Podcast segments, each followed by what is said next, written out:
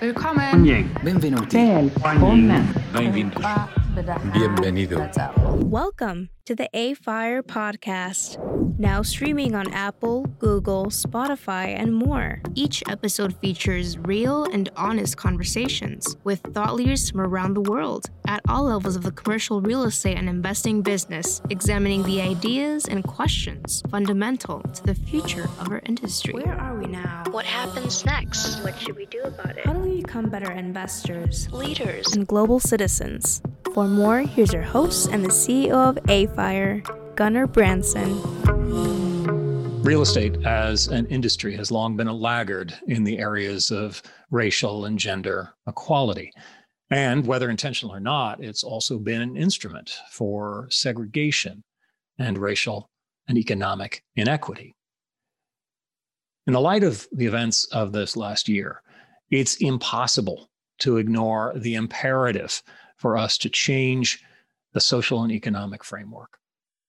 But making that change, it's complicated. It's hard. It requires self examination and fundamental changes to assumptions in everyday activity. I remember the first day I met Colette English Dixon. She gave a thought provoking and passionate speech around diversity and the weaknesses of existing diversity programs. She challenged our assumptions and pushed us to think deeper, see more, and ultimately to take action. Now, just so you know who Colette is, uh, she is currently the executive director uh, at Bennett Institute of Real Estate at Roosevelt University in Chicago. Uh, she used to be, for many years, the executive director of transactions for PGIM Real Estate and the co leader of investment dispositions. She's also the past president of CREW Chicago, and CREW is the Commercial Real Estate Women's Network. I'm excited and honored to welcome Colette to the AFIRE podcast. Thank you, Colette, for joining us. Always good to see you, Gunnar. Thanks for the invite. So, I've got a few questions here, but I'm sure uh, I won't get to them all. And I'm sure you'll take us in all sorts of different directions here.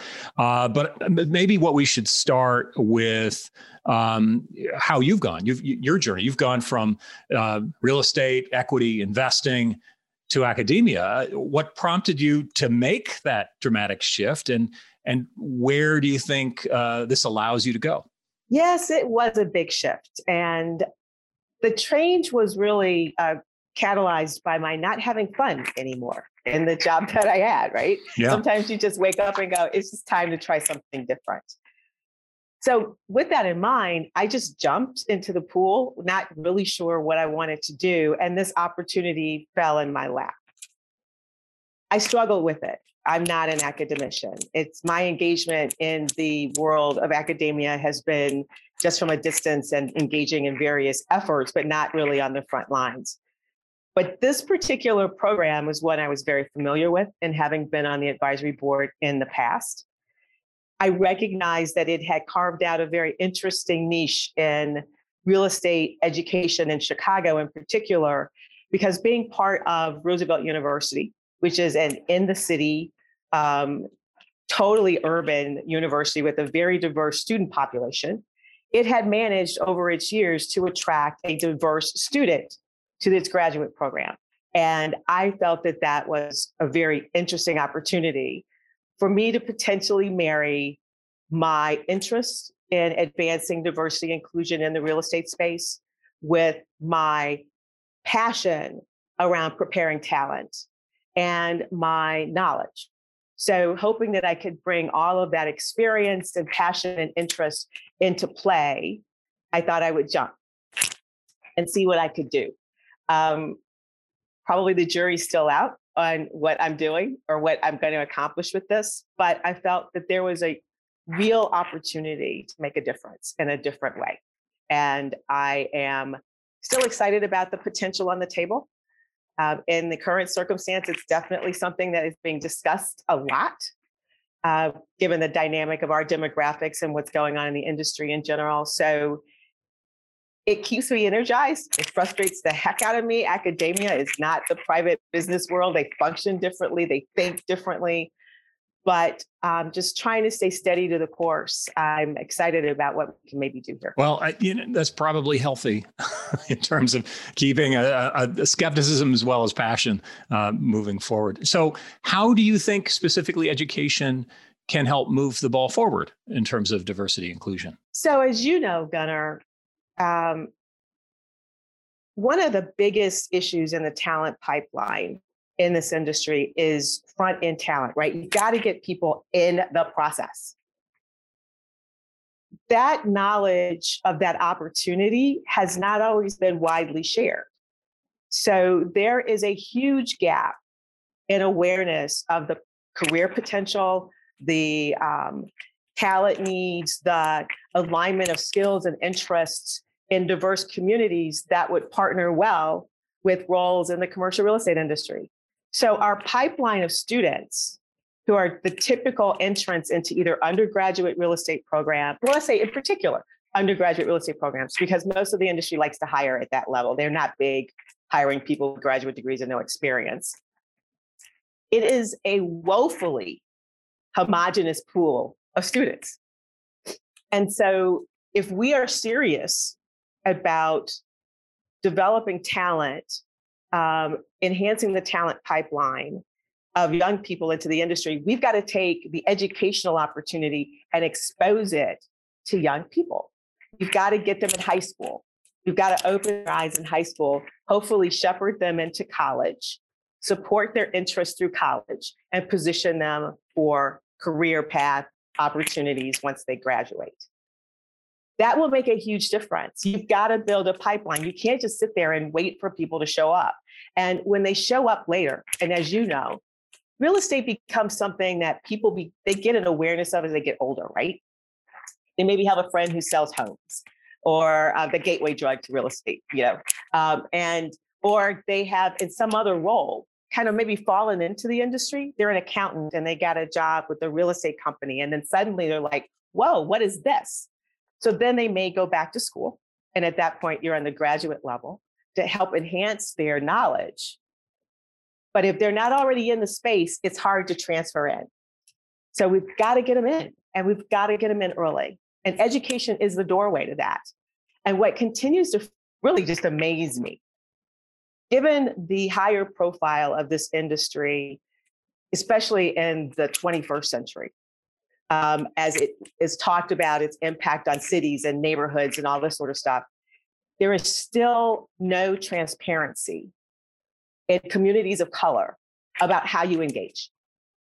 It is so complicated, it's so convoluted, it's so closely held in so many instances that they don't know mm-hmm. how to get there. Mm-hmm. We've got to fix that. And education is the way to do it you and I have had this conversation around, you know, what are the things that people have to know how to do, or how do people come into real estate? And I've often been struck that there are there's more than one track. There's a few tracks that get you to real estate, quite a few. A few. Um, as long as you're white and male. Mm. Um, why are we not able to see that um, with with other groups? Well, let's take the white male part this is an industry that is predominantly white and male. Right. And with that, there has been an opportunity for the children of these families to see what their parents do, see what their dad does, see, you know, get engaged in it. And as it's also a very entrepreneurial business on a huge part of the platform, right? Mm-hmm. We talk about how big this industry is and we talk about the institutions. The fundamental base of this or of this industry is entrepreneurial. So as people have their businesses, they bring in their family members, they figure it all out.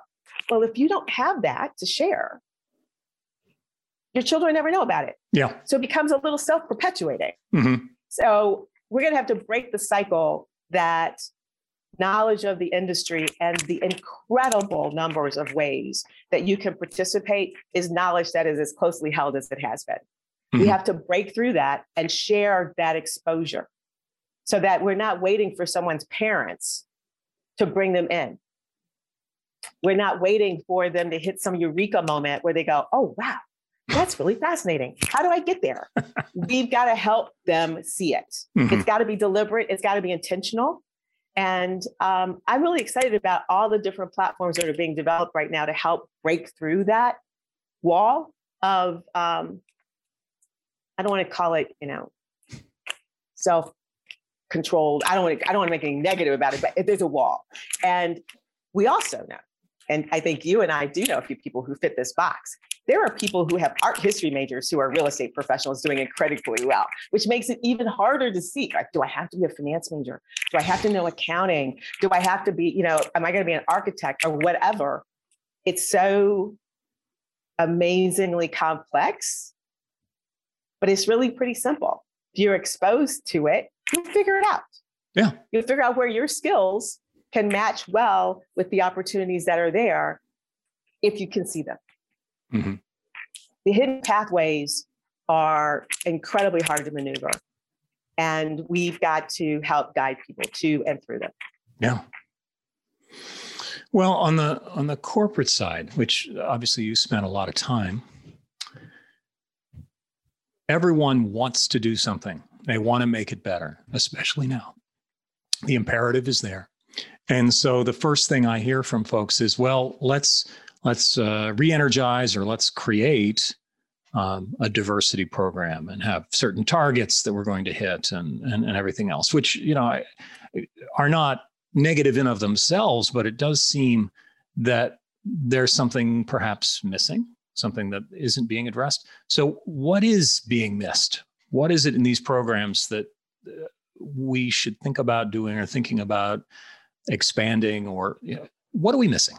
First of all, I do want to applaud the effort that is being undertaken right now um, in various corners of this industry to you know align with knowledge align with um, platforms that are focused on helping to support the development of diverse talent.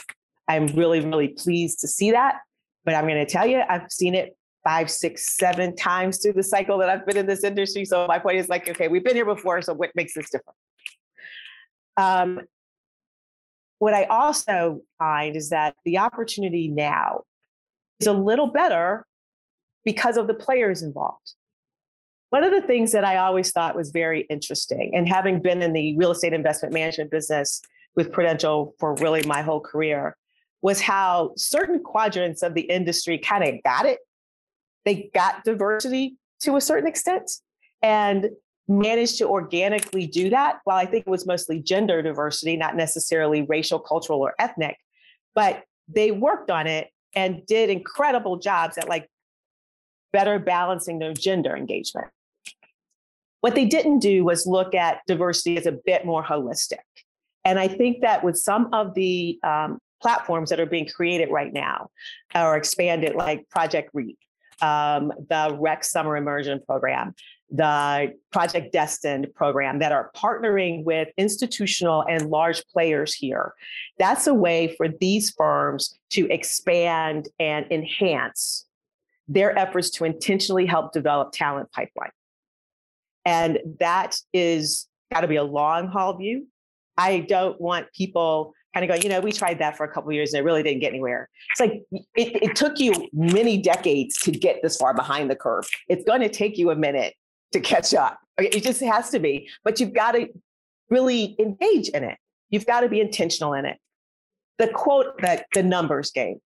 Um, I know there are a lot of firms that are a bit loath to say, we're going to tackle our diversity and equity issues and target these sort of numbers and hires or in interviewees or we're going to have the Rooney rule or whatever we're going to do. A lot of firms are very concerned about that because they don't want it to appear as though they're creating quotas. And legitimately, people who get brought into firms under those sort of umbrellas sometimes actually come in at a little bit of a disadvantage anyway, because there are going to be people who go, oh, you got in because you hit the quota. Right. And that's unfair um, and sets that person up potentially. And, and, and, yet, do we do we ever say something along the lines of "You came in with the lacrosse team"? No, we don't. and we should yeah. because we you should. see the same range of talent that you would see with any population, and yet you get a pass because you were you were part of the lacrosse team. Or, and I don't want me to diss lacrosse particularly, but there is you know some version of that um, in there every is. organization. There is, and so the fact that looking at it from the racial, ethnic, cultural diversity piece with the, the lens of like, it was okay to have those kind of perspectives over here, but not over here. We won't get into how to what that really looks like, right? We're not gonna, we're just not going to go there. Fair um, enough. But it is important for companies to have intentional approaches to casting the wider net, to looking at places for talent they've never looked before. Think about the amount of talent that's sitting in HBCUs. Think about the talent that's sitting in other or other institutions, universities and colleges that are of a similar profile to say Roosevelt, that have a very diverse student population, good quality education, opening up the lens going, not everybody has to come from UC Chapel Hill or has to come out of Wharton to be successful in this industry will go an incredibly long way to making a difference.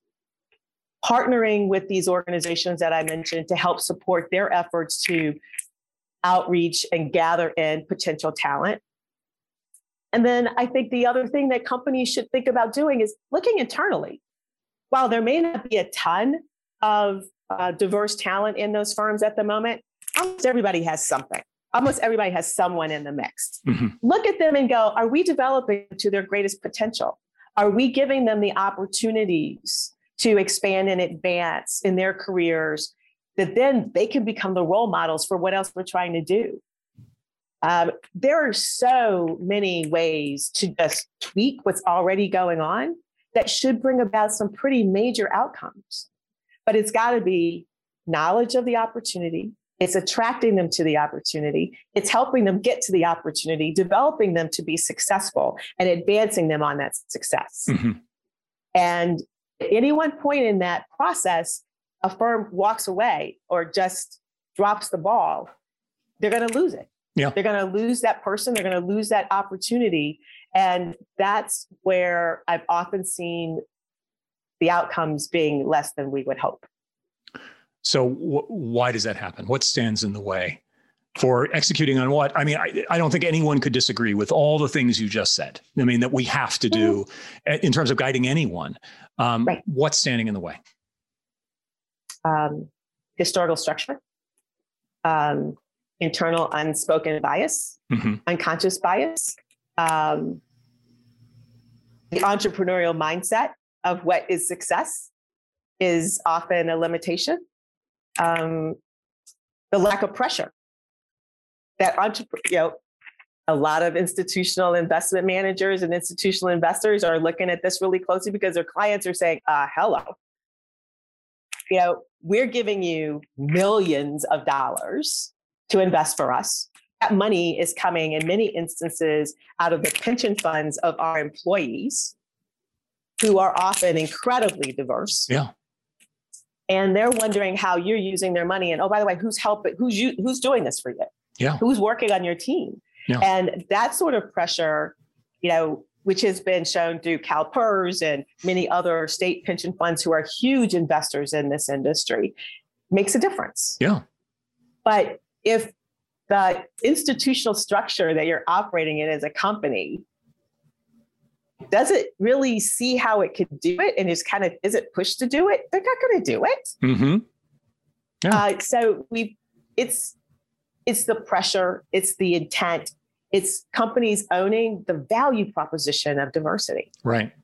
You know, I it used to be, I mean, you remember this, Gunnar. Was talking about diversity because it was the right thing to do. You know, you were getting all these trainings on um, you know, what there was this really weird animation thing that Pru had. It was trying to teach about inclusion of people who were different than you and all of that. And it was like a giraffe and a hippopotamus. It was really, really strange. You know, trying to avoid, you know, just trying to avoid that don't look too much like real people problem. Um, but it was not effective in having people own what they were really doing. Yeah. How they were doing performance reviews, how they were providing mentoring how, or not, um, how they were selectively going, you know, he went to the same school I went to, so I'm going to hang out with him.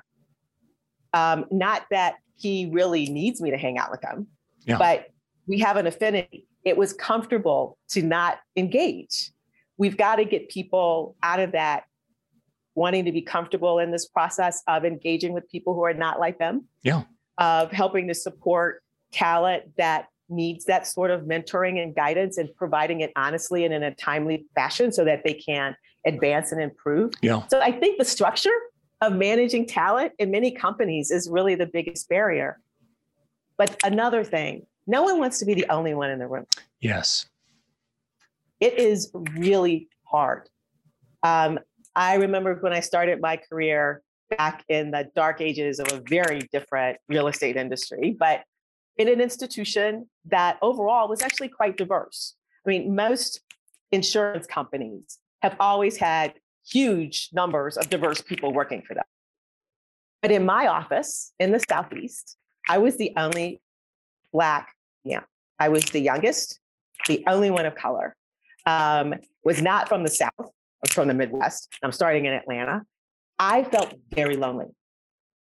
And it is really hard to engage in a space where you feel like an outsider, where there's no one who can help you or is actually going through the same things or been through the same things that you can actually look to, to as a mentor, um, as just a confidant to kind of go, Am I crazy? So being the only one is very, very hard. Somebody wants to do that. And I really do applaud, you know, those who have been willing to be the first one in the door, but it's a very difficult existence. Companies need to be aware of that challenge and find ways to mitigate that gap by partnering up new talent with support from maybe other parts of their company to give them that community that can be you know a real uh, benefit to their success but you got to think about it. You got to think about that culture. We got to think about you know how people are you know doing performance reviews and how they're engaging with this talent and so they could bring their whole selves to work. They could feel like they could be you know who they are and really engaged with the business and bring those talents to the table for everybody's benefit. So, if we somehow manage to get past ourselves, somehow manage to be more conscious and courageous enough to perhaps work against the current of how things have always been done before or worrying about you know somehow if i if i do something that's different if i think about it differently then i'm not going to succeed myself or uh, what have you if we get past that if we start doing something that isn't just a year or two of diversity programs as fashion and then we move forward, what does our industry look like? What is the goal?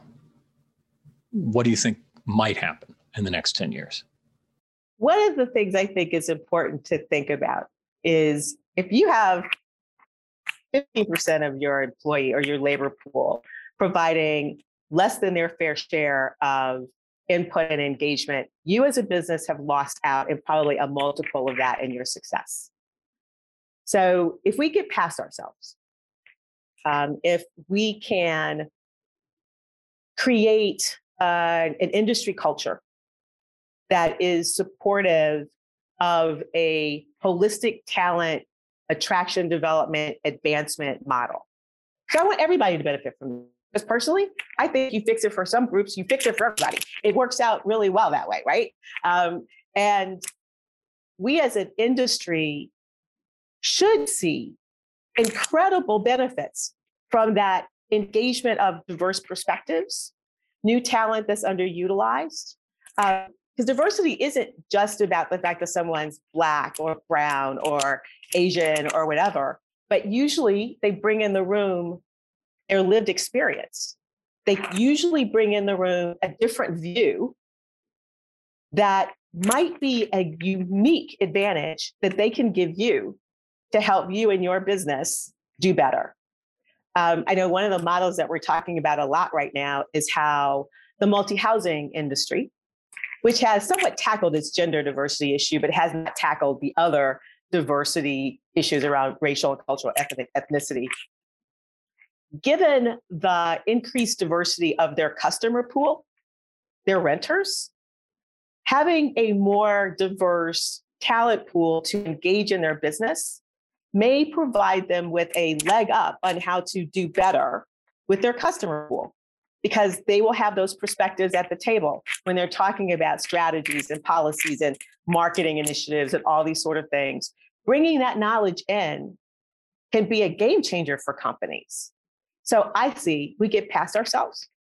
we find a way to engage and fairly utilize the talents and insights and perspectives of a diverse talent pool, we as an industry should be able to deliver better returns to our investors, should be able to become more resilient with some of the economic moves that happen because we may see them differently because someone at the table may have been through a similar view somewhere a similar cycle somewhere else and they bring it to you. And you kind of go this is what seems to be going on. That knowledge is woefully untapped so the more information and knowledge you have in the room the better the decisions are that you make the more successful you'll be bottom line and in this industry which is about as capitalistic as any i can think of that's not a bad outcome. Everybody benefits. Absolutely. Well, um, so I've left with a, a spirit of hope from this interview uh, about where things can go, but uh, certainly uh, having your perspective as truly a real estate insider uh, on what we should do, where we should go, and someone who's actively creating that pipeline uh, that we as an industry need to engage with. Um, I'm just really excited that you're doing the work you're doing. So thank you, Colette. Thanks, Gunnar. Good to see you. You've been listening to the AFIRE podcast. Remember to subscribe on your favorite podcasting platform, including Apple, Google, Spotify, and more. AFIRE is not engaged in providing tax, accounting, or legal advice to this podcast. No content included here is to be construed as a recommendation to buy or sell any asset. Some information, including the AFIRE podcast, may have been obtained from third-party sources considered to be reliable. AFIRE is not responsible for guaranteeing the accuracy of third-party information. The opinions expressed in the AFIRE podcast are those of its respective contributors and do not necessarily reflect those of AFIRE. To learn more about the AFIRE podcast, including underwriting guest opportunities, visit afire.org slash podcast.